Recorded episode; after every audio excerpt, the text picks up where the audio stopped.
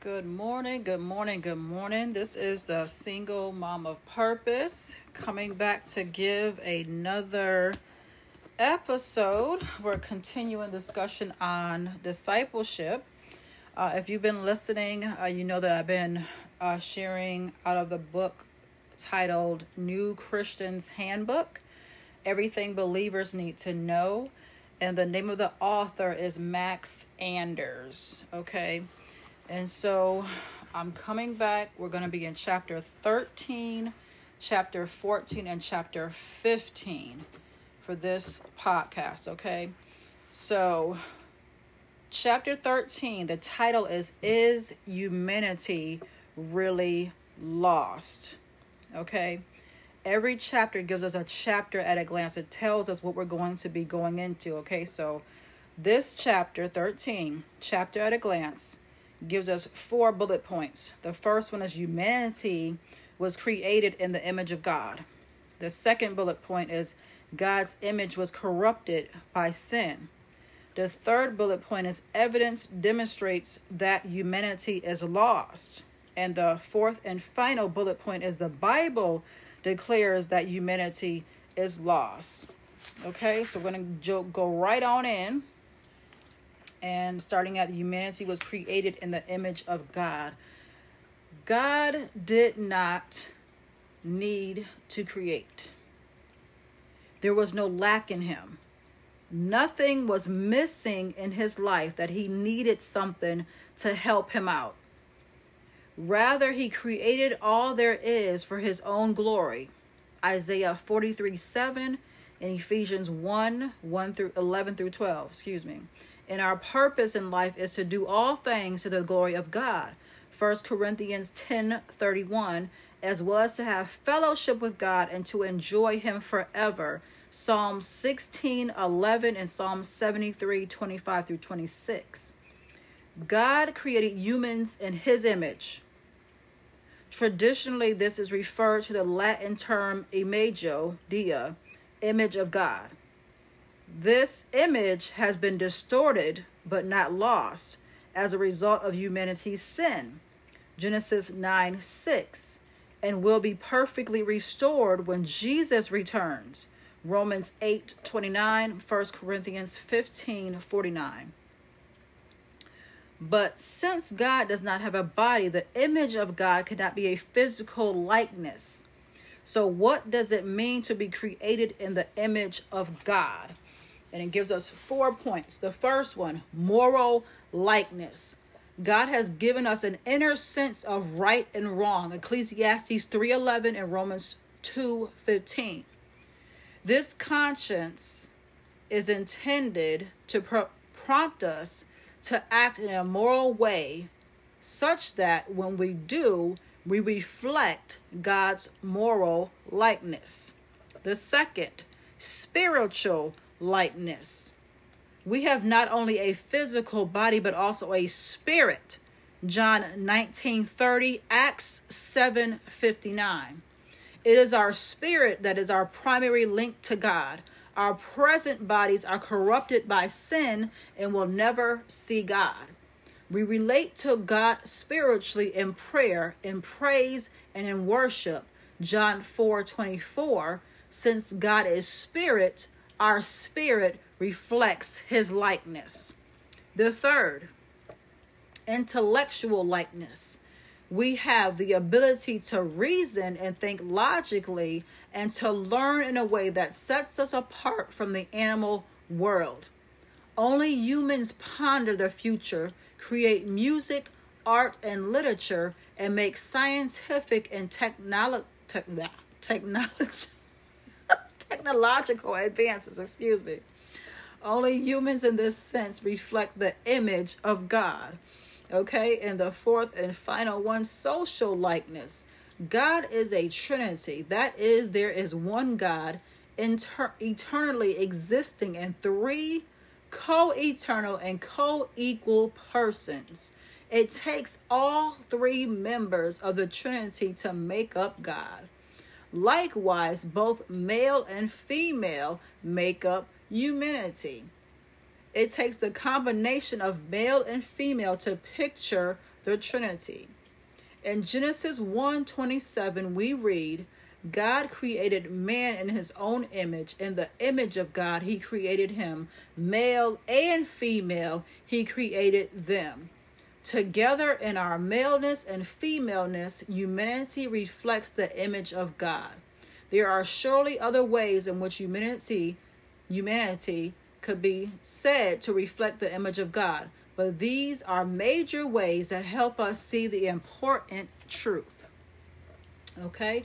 Moving on to God's image was corrupted by sin. Humanity was created in the image of God without sin and in his perfect fellowship and harmony with God. That image has been marred by sin. Adam and Eve rebelled against God in the Garden of Eden. This rebellion contaminated their spirits so that their inner nature tended toward sin. Romans 7 14 through 25. And while they were still capable of doing good, they came they nah, they became, excuse me, incapable of not doing wrong. This flawed nature is now passed down to all their descendants. Romans 5 12 through 25. This condition is described as total depravity which does not mean that humans are totally bad or even as bad as they could be. Rather, it means that corruption of humanity is total.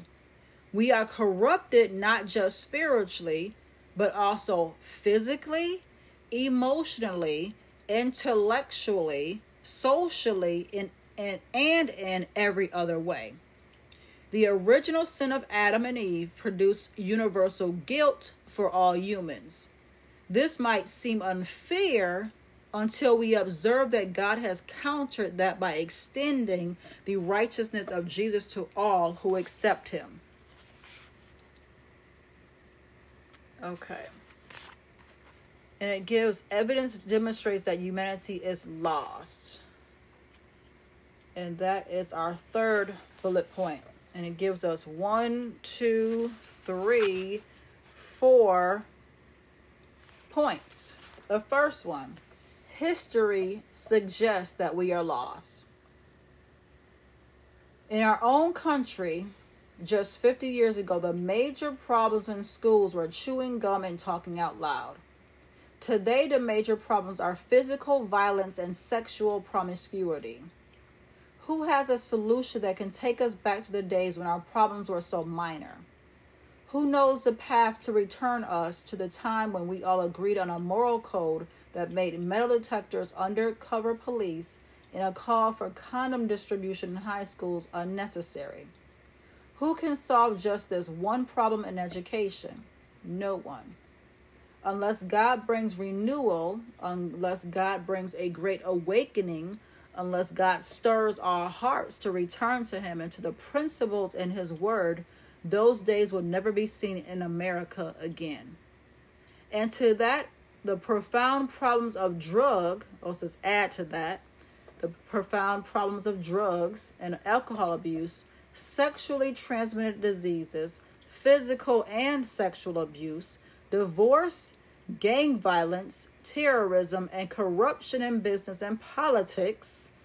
That need to be all caps is politics okay what we dealing with in today's world but let me continue in the book and the problems are compounded beyond comprehension comprehension excuse me. These are all problems that we cannot solve because there are problems because they are problems of the heart. Politics and armies cannot change the human heart. We have had over 4,000 years of recorded history, and it all suggests that while there is good in humanity, nevertheless, humanity is inherently and fatally flawed by sin. Okay? Two, our conscience suggests that we are lost. Do you do things sometimes even though you know they are wrong? Do you sometimes fail to do things even though you know they are right? Are you a perfect human being even by your own standards, let alone God's. No, you are not incapable of doing good. But at the same time, you are incapable of not doing evil. I came to the conclusion early in my Christian experience that I could make myself do almost anything. I wanted to accept desire to do only good all the time. My wanter is basically flawed. And even if it weren't, I still don't believe I could perform perfectly. It just isn't in me. It isn't in anyone. My conscience tells me that something is wrong with me. My conscience tells me that I am lost and need to be saved. Three, our experience suggests that we are lost. Most people look to this world to give us a sense of purpose and meaning in life. Lord help us. We may be looking to a career, education, relationships, or toys that we think will make us happy and fulfilled. But many discover that if they get what they want from this world, it doesn't satisfy. And emptiness seeps up from somewhere deep within, and a muffled alarm sounds that will not go away. The phrase, Is this really all there is? chimes on the hour and grows into a relentless reminder of futility of life. But there are others who don't succeed in life. They don't come close to their aspirations. Oscar Wilde once said, In this world, there are only two tragedies. One is not getting what one wants, and the other is getting it. Both people know in some way that things aren't right. They must not describe themselves as lost, but they would agree that they need an answer from outside themselves, a power greater than themselves. Okay, and the fourth and final point for this section the death of Christ suggests that we are lost. The death that Jesus died on the cross was a truly horrible death. First, there was physical agony. When he arrived at the place of crucifixion, they drove nails through his hands and feet. But this is worse than we think at first. These nails were not smooth construction nails that we know today. They were more like small railroad spikes, squared off instead of rounded and rugged on the edges. And they nailed them not through his hands and feet, which would have been bad enough, but through his wrist and ankles, ripping and tearing the flesh and cartilage and dislodging the small bones in those areas. The only way he could breathe was to push up on his feet, which had had nails driven through them. It was one agony if he did, and another agony if he didn't. He hung there for hours until he mercifully he died. Second, there is the spiritual agony, that which is holy, Jesus must be horrified with what which is unholy, sin. Yet on the cross, Jesus had the sin of the world placed on him. It must have offended him, just as we are offended by ugly, violent, or sordid things that violate our sensibility. Why would Jesus have endured that? After all, he didn't have to. In John 10 18, we hear him say, No one takes my life from me, but I lay it down. He could have called 10,000 angels to destroy the world and set him free. Why would he have endured the cross if it were not for some colossal reason? Would he have endured it if humanity were basically good and not in need of salvation? Would he have done it if humanity could have had its sin overlooked and gone to heaven anyway, it is unthinkable. The crucifixion is only rational if humanity is lost. If being motivated by a profound love for us, Jesus decided to die in our place so that we can live in His. For me, no other explanation is adequate. The Bible declares that humanity is lost. And this is our last bullet point. If we take the Bible at face value, we simply cannot avoid the fact that humanity is lost and in need of personal salvation. In Romans, two verses combine with practical force. All have sinned and fall short of the glory of God. Romans 3:23. And the wages of sin is death. But the gift of God is eternal life in Christ Jesus our Lord, excuse me, Romans 6:23. Many other passages of scripture reinforces combined truth.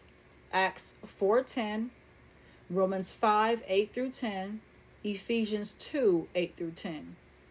But these two are enough to nail the lid on our coffin. The Bible leaves no room for debate. Humanity is lost and needs to be saved. Okay, so again, in each of these chapters, we get the, you know, the breakdown of what we're going to be getting into. And then it gives us something to think about at the end before the conclusion. So, if you don't believe that humanity is lost, you have to explain why no good civilizations in history have been able to sustain themselves. If you don't believe that humanity is lost, you have to explain why your own conscience accuses you of guilt. If you don't believe humanity is lost, you have to explain why your own experience in life fails to convince you that you are basically good. Okay, so I'm to give you the conclusion, the let me ask you questions, the memorization scripture, and the prayer. Then we go going into chapter 14. Okay, so in conclusion, we see then from history our own conscience, our own experience, and scripture that humanity is unreconciled to God. But if we repent, repent, repent, repent, and commit our lives to Christ, our sins are forgiven and we are saved. We live with God and His children in peace, love, and joy in heaven forever. Okay, so that's in conclusion. There's three questions. Let me ask you. Number one, what evidence have you seen in your own experience or observation that convinces you that humanity is lost? Number two, if you were Jesus, would you have been willing to endure what he endured for us if we did not need to be saved? Number three, what would you tell someone who did not believe that humanity was lost? What is the most convincing point? Number three, I'm just going to say, look at the world today. Okay, all the nonsense that's going on, all the uh, corruption that is going on. Um, that's it. Now, if I go any further, I'm going to be here all day with y'all. So I'm just going to leave it at that. So the scripture that we have to memorize for this chapter is Romans 3 23 and Romans 6 23. And the prayer is Dear Lord, thank you for saving me. Thank you for not leaving me to try to save myself. Thank you for paying the awful price for my sin. Help me to appreciate it and give me confidence to share the good news with others. Amen. Okay, so we're going to go right on into chapter 14. And the chapter at a glance is wow, we have one, two, three, four, five, six, oh, eight bullet points. Lord Jesus. Okay. Let's get on here in here. First bullet point, we are predestined to salvation. The second, God's grace is the basis of salvation. The third is we are saved through faith. The fourth, we repent of sin for, for salvation. Uh, the fifth one, we can be assured of our salvation. The sixth, we are eternally secure. Seven, Christians cannot commit the unpardon- unpardonable sin. And number eight, Jesus is the only way of salvation. Okay? He is the only way. We are predestined to salvation. Let's go ahead and get on in here. Predestination is the teaching that Jesus has chosen before the creation of the world who will be saved and who will not. Okay? John 13, 18, Ephesians 1, 3 through 14, 2 Thessalonians 2, 13 through 15 and let me say this i, I love this book okay this this is the thing we have to study to show ourselves approved okay this book is to give you scripture okay every chapter that I have shared within this book is bursting with scripture. If you don't know something, it's to give you the scripture to find it, okay? So, continuing. Free will is the opposite teaching that will certainly wait. Free will is the opposite teaching that while okay, that while certainly some things are predestined, salvation is a result of a person's free will. Okay? We got free will. That's why people get to pick and choose what they want to do, but is it going to get you to heaven? That's the question, okay? Um let me continue. Oh Lord, the Bible seems to teach that people have a free will. Matthew 23 37, John 7 17, Romans 7 18, and that God's predestination is based on God's foreknowledge. Romans 8 29 through 30, 1 Peter 1 2. That is, that he looks ahead in time and sees who will accept him and who won't. And after that $4 chooses those who will believe. Oh, Lord. Man, I feel like reading that whole paragraph again, but let me continue. Oh, my goodness. Antinomy is a third position which holds that these other two truths appear to be mutually exclusive, and that if we hold clearly to one, we violate the other. Therefore, both truths are held simultaneously in tension, waiting for the coming of Christ when all things will be known and fully understood. In support of this idea, the Trinity is pointed out as another biblical doctrine that seems to be inherently contradictory, but that we hold nevertheless, because otherwise we fall clearly into error. Lord, Lord, Lord. Okay. God's grace is the basis of salvation. Mm, mm, mm, mm primarily, grace means unmerited favor or undeserved favor. God loves you and has provided you a way to be spared the normal consequence of sin, which is spiritual death and separation from God. Ephesians 2 8 through 9 tells us by grace you have been saved through faith and that not of yourselves, it is the gift of God. Okay? Titus 3 5 tells us, Not by works of righteousness which we have done, but according to his mercy, he saved us. Good works can't save us, only his grace can. Lord, help me, Jesus. We are saved through faith. We are saved by grace through faith. That is, grace is what motivated God to offer us salvation. Okay? People think that God just to give it to you. He didn't have to give us this. Okay? Even though he even though we did not earn it. But not everyone is saved. Oh Lord, I'm glad I'm glad this Bible said uh, not the Bible, I'm sorry. I'm glad this book said this. Because everybody just be like, everybody say everybody's not saved.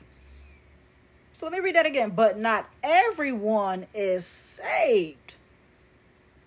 We must believe what God says about how to be saved and accept his commands.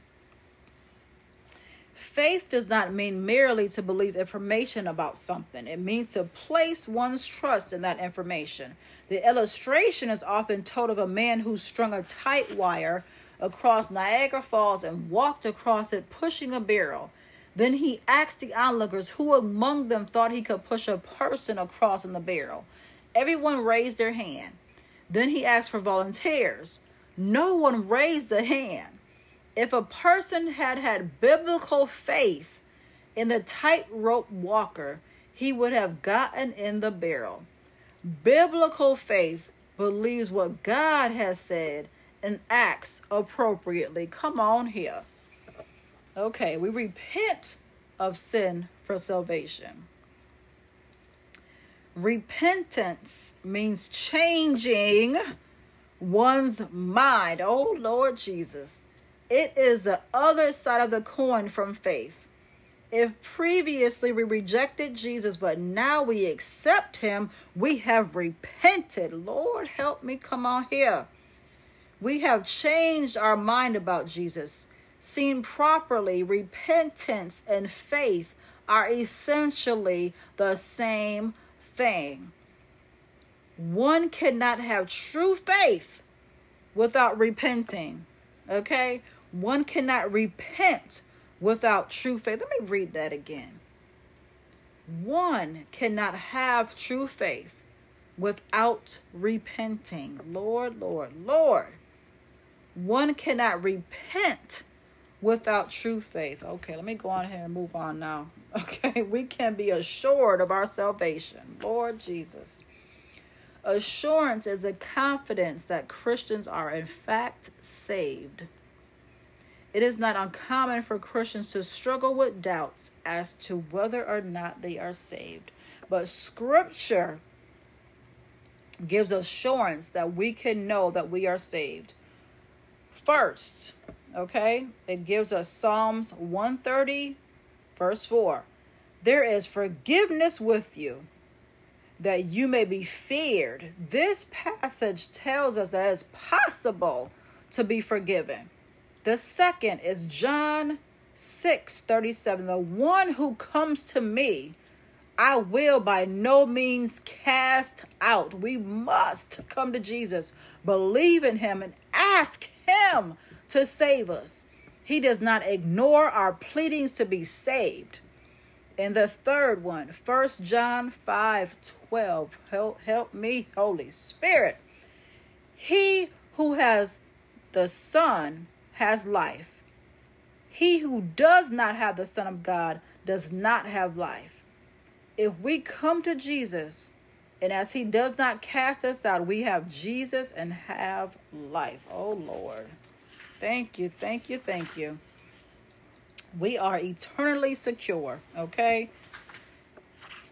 Yes, eternal security is the belief that once Christians are saved, they will always be saved. There are some passages that seem to su- suggest one can lose his or her salvation.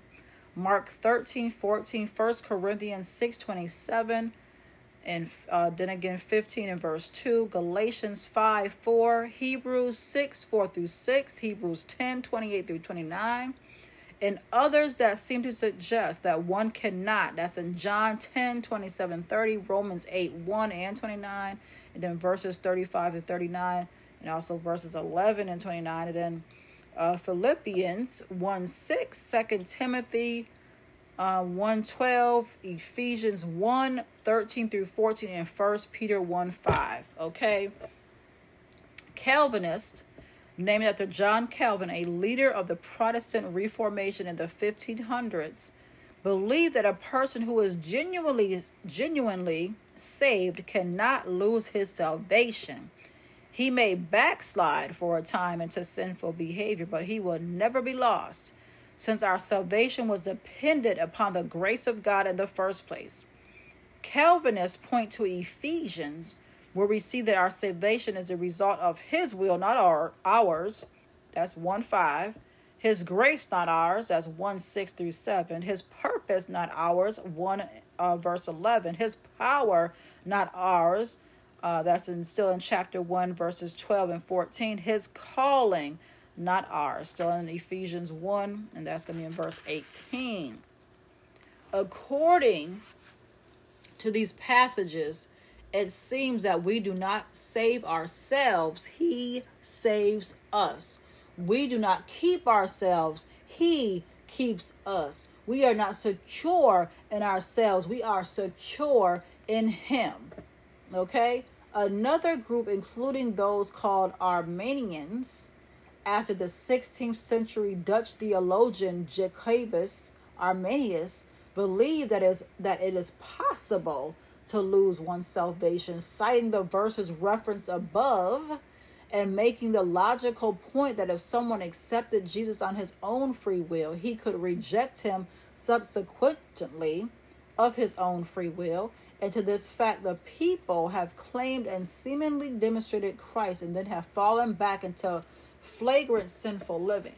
The Bible seems to say that people who are settled down and comfortable in flag- flagrant sin will not inherit the kingdom of God.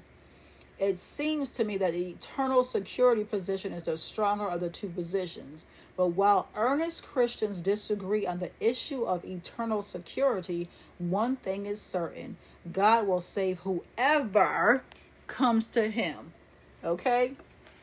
So we got two more points and then we got our conclusion and then our questions. So Christians cannot commit the unpardonable sin.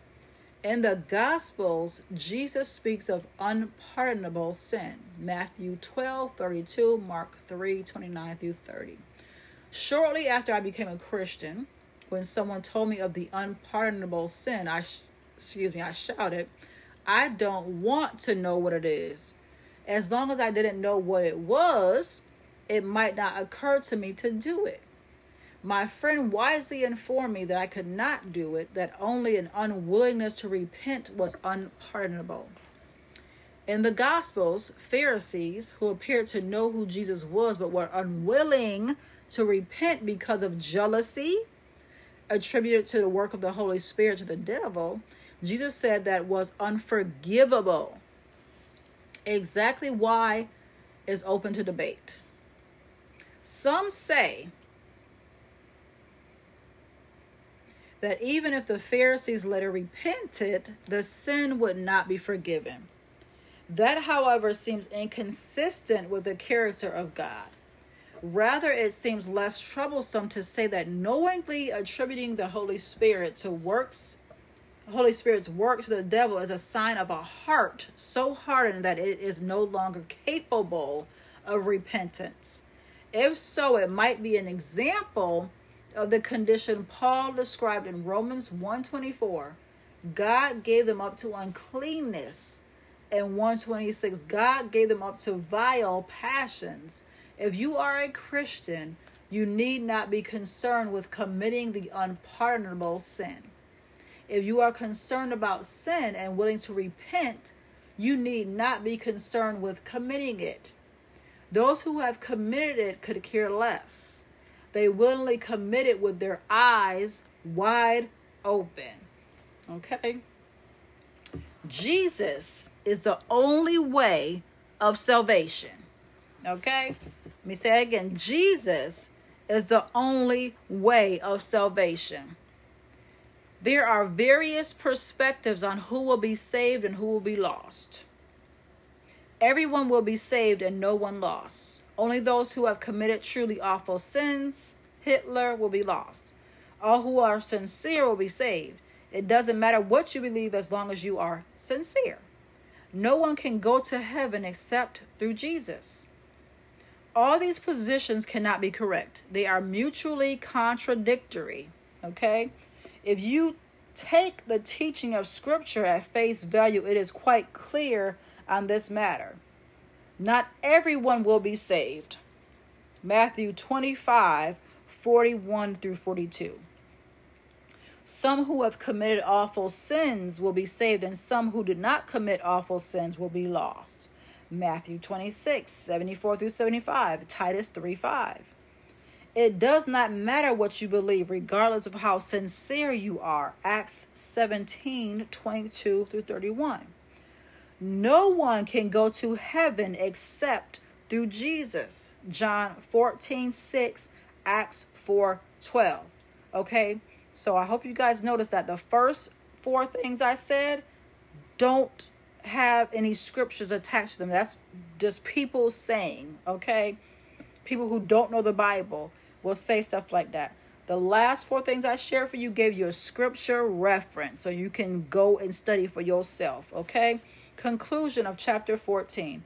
The doctrine of salvation contains some of the most difficult and controversial teachings in the church. If God is surveying, how can people be free? What is required for, for salvation? Faith alone. And that's a question mark. Faith plus repentance? Question mark. faith plus repentance plus sorrow for sin? Question mark. Is it often say is is it once saved, always saved? Question mark. Yet those who yet those who hold to a high view of scripture have always agreed on one central truth. God will save whoever comes to him in faith. He will not turn anyone away. Okay, so the questions for chapter 14. Let me ask you, what seems to be the most important implication to you of the fact that you are saved by grace through faith? Number two, have you ever struggled with assurance of your salvation? What help has this chapter given you in your struggle? Number three, if there is there, wait, no, if there anything in your life, yeah, that doesn't read right. So I'm to say, if there is anything in your life for which you need to repent, what do you have to do to fully repent? Okay, so our scripture memorization for this chapter, Ephesians 2 8 through 9. And the prayer is Dear Lord, thank you for your grace that saves me and for giving me the faith to accept your free gift of life. Amen. Okay, so I'm going into chapter 15, and this is going to be it for this uh, podcast episode.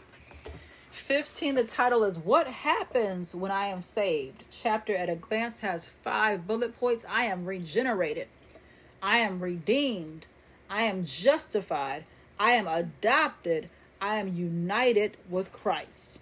Okay? So I am regenerated. People often discuss what it means to be a Christian. The discussion ranges from what one believes to how good one must be in his or her lifestyle. However, a Christian is someone to whom something very specific has happened. Before this thing happens to him, he is not a Christian. And after this thing has happened to him, he is a Christian. This thing is that he is regenerated. Okay? Jesus described it as being born again. In the Gospel of John, we read how Nicodemus, a member of the elite religious ruling party, came to Jesus by night to talk with him. In the course of the conversation, Jesus told him that he must be born again if he was to see the kingdom of heaven. Okay? John 3 1 through 21. Check it out. Paul wrote in Ephesians 2 1, You were dead in trespasses and sins. And what way were they dead? Physically, obviously not. Dead people don't read letters from other people. They were dead spiritually. Paul went on, but God, who is rich in mercy, because of his great love with which he loved us, even when we were dead in trespasses, made us alive together in Christ. Ephesians 2 4 through 5. That is what it means to be born again. It means to be made alive spiritually. Come on here. I am redeemed. Redemption has several dictionary meanings coming from different Greek words that are all translated translated if I could speak today redeem. First, it can mean to purchase from the marketplace. This would be the same word you would use if you were to buy a potato from the local market. The word is agrazo, which comes from the word for marketplace. In relation to our salvation, it means simply to pay the price that our sin redeemed. Revelations 5 9. The second word is the same word, agrazo, with the prefix x, ex, added to it. Ex means out of. So exorazo means not only to pay the purchase price, but also to take us out of the marketplace. So, in relation to our salvation, it means that not only did Christ pay the price for our sin, but also he removed us from the marketplace of sin. Christ has redeemed, exorazo, us from the curse of the law, having become a curse for us, Galatians 3:13. The third word is an entirely different word, lutra, which means to pay a ransom. so that the held one can be free. You were not redeemed, lutra, lutrao, I think that's what it means. It says, um, with corruptible things like silver or gold from your aimless conduct received by tradition from your fathers, but with the precious blood of Christ as a lamb without blemish and without spot. First Peter 1 18 through 19. I am justified. And we got two more after this. Justification is being declared righteous by God. Being declared righteous by God cannot happen unless we are righteous in God's eyes. God does not use sleight of hand or smoke and mirrors to get us into heaven. But how can God see us being righteous when we know we have sin in our lives? Does God look the other way when we sin? Does he pretend not to see? How can God declare us righteous if we sin? Scripture helps us begin to nail down some answers to these questions. Romans 5 1 says, Having been justified by faith, we have peace with God through our Lord Jesus Christ. How did we gain this peace with God? Through justification. Romans 4 2 through 3 tells us if Abraham was justified by his works, he has something to boast about, but not before God. For what does the scripture say? Abraham believed God, and it was accounted to him for righteousness. We see then that we are justified the way all people of all times have been justified through faith. When we give our lives to Christ to follow him, our sins are forgiven. We are born again, and Jesus' righteousness becomes ours.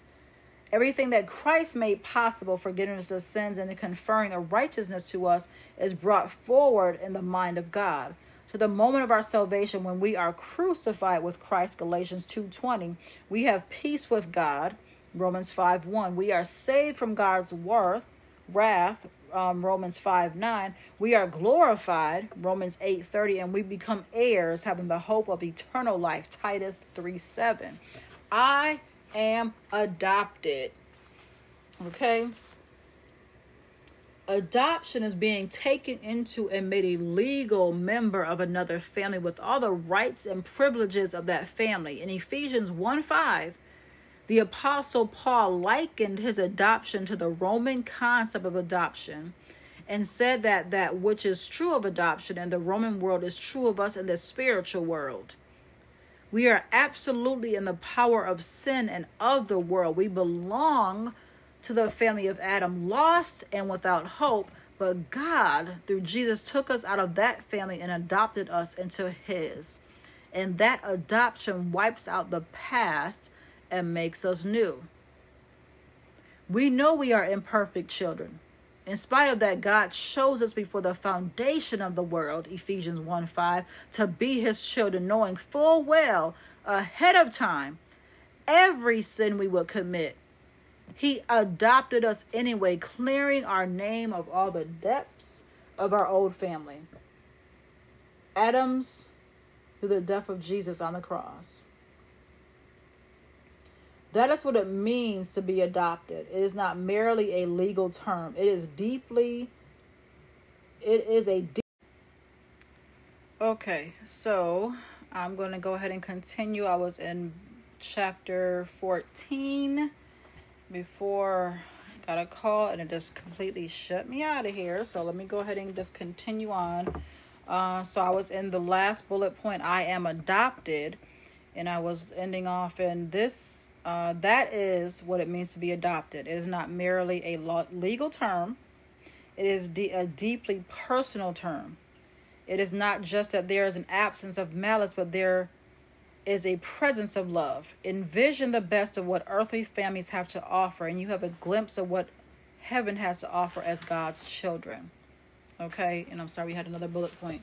So I am united with Christ. This is our last bullet point. To be united with Christ is to become one with Him spiritually. When a woman gets married, the Bible says she becomes one with her husband. Genesis uh, 2:24. It's like that with us in Christ. Grace Kelly, one of the true megastars in Hollywood in the 1950s, was one of the most beautiful women in the world. She was courted by Prince Rainier of Monaco and eventually married him. Even though she was rich, beautiful, and famous, she was considered a commoner by royalty. But this commoner became a princess after a lavish storybook wedding. Grace Kelly of Hollywood became Princess Grace of Monaco. Princess Rainier, Prince Rainier's wealth became hers. She dropped her last name and took his. His title became hers. His life of royalty became hers. His destiny became hers as a result of her union with him. So it is with Christ in us. So it is.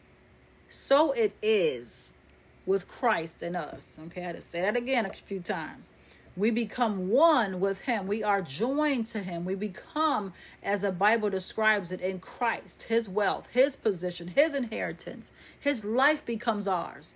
The bible describes elements of our union with christ. We are crucified with him galatians 2 220 we died with him galatians Colossians 2:20. We are buried with him Romans 6:4. We are made alive with him Ephesians 2:5. We are raised with him Colossians 3:1. We will suffer with him Romans 8:17. We are glorified in him Romans 8:17. We are joint heirs with him Romans 8:17. This is a judicial union with Christ in which God the Father sees us in Christ. When God sees the merit of the cross, he sees Christ in us together. The benefits of Christ's death are credited to us, okay? The conclusion. If Publishers Clearinghouse knocked on our door and gave us a check for $10 million, we would be delirious with joy. Yet, the truth of what we have in Christ may not always make us delirious with joy because it is too much for us to take in. But when we stand before Christ in heaven, able to grasp the marvelous truths of our union with Him, 10 million will seem insignificant by comparison. Okay, so think about it. We have four things to think about. Number one, if you don't know you're regenerated, you may be unclear on what it means to be a Christian, thinking that somehow it has to do with good works or religious activity. Number two, if you don't know you are justified, you won't understand that your slate is clear before God and you won't be able to relax in your relationship with Him. Number three, if you don't know you're adopted, you may not have the joy that is possible through knowing God loves us so much. Number four, if you don't know you are united with Christ, you may not grasp your importance to God or the wealth and position that is yours. Okay? So, the scripture to memorize for this chapter. This is 15. I think I said 14 before. This is chapter 15. Romans 5 1. And the prayer is Dear Lord, Thank you that you have made me to be born again, a new creation in Christ, guiltless before you, and a member of your family. It is almost too much to take in. Help me to live a life worthy of the position you have given me in Jesus. Amen. Okay, so again, let me thank you guys for listening. Uh, again, this is still our discussion on discipleship. Okay, we are still in the New Christian's Handbook, Everything Believers Need to Know by Max Anders. Okay, and I have just shared 13, 14, and 15. And I'll be coming back to share some other chapters, and I'm telling you, it gets it keeps getting real, y'all. So continue to listen, um, so we all can continue to grow and educate ourselves. Um, because we have to we have to study to show ourselves approved. You you you Christian? Act like a Christian, live like a Christian. Okay, we got to study like Christians. We have to study like we are part of God's family. Okay, so we know what this thing is about. We know what this walk is about. Okay, so again, it's a single mom of purpose. This episode is brought to you by Kingdom Gals Ministries. Okay, you can check us out at www.kingdomgalministries.com. You can find us on Instagram. You can find our group on Facebook, Kingdom Gals Ministries. You can find us on Twitter. Okay. So thank you again. Continue to listen. I'll be back. Have a good day.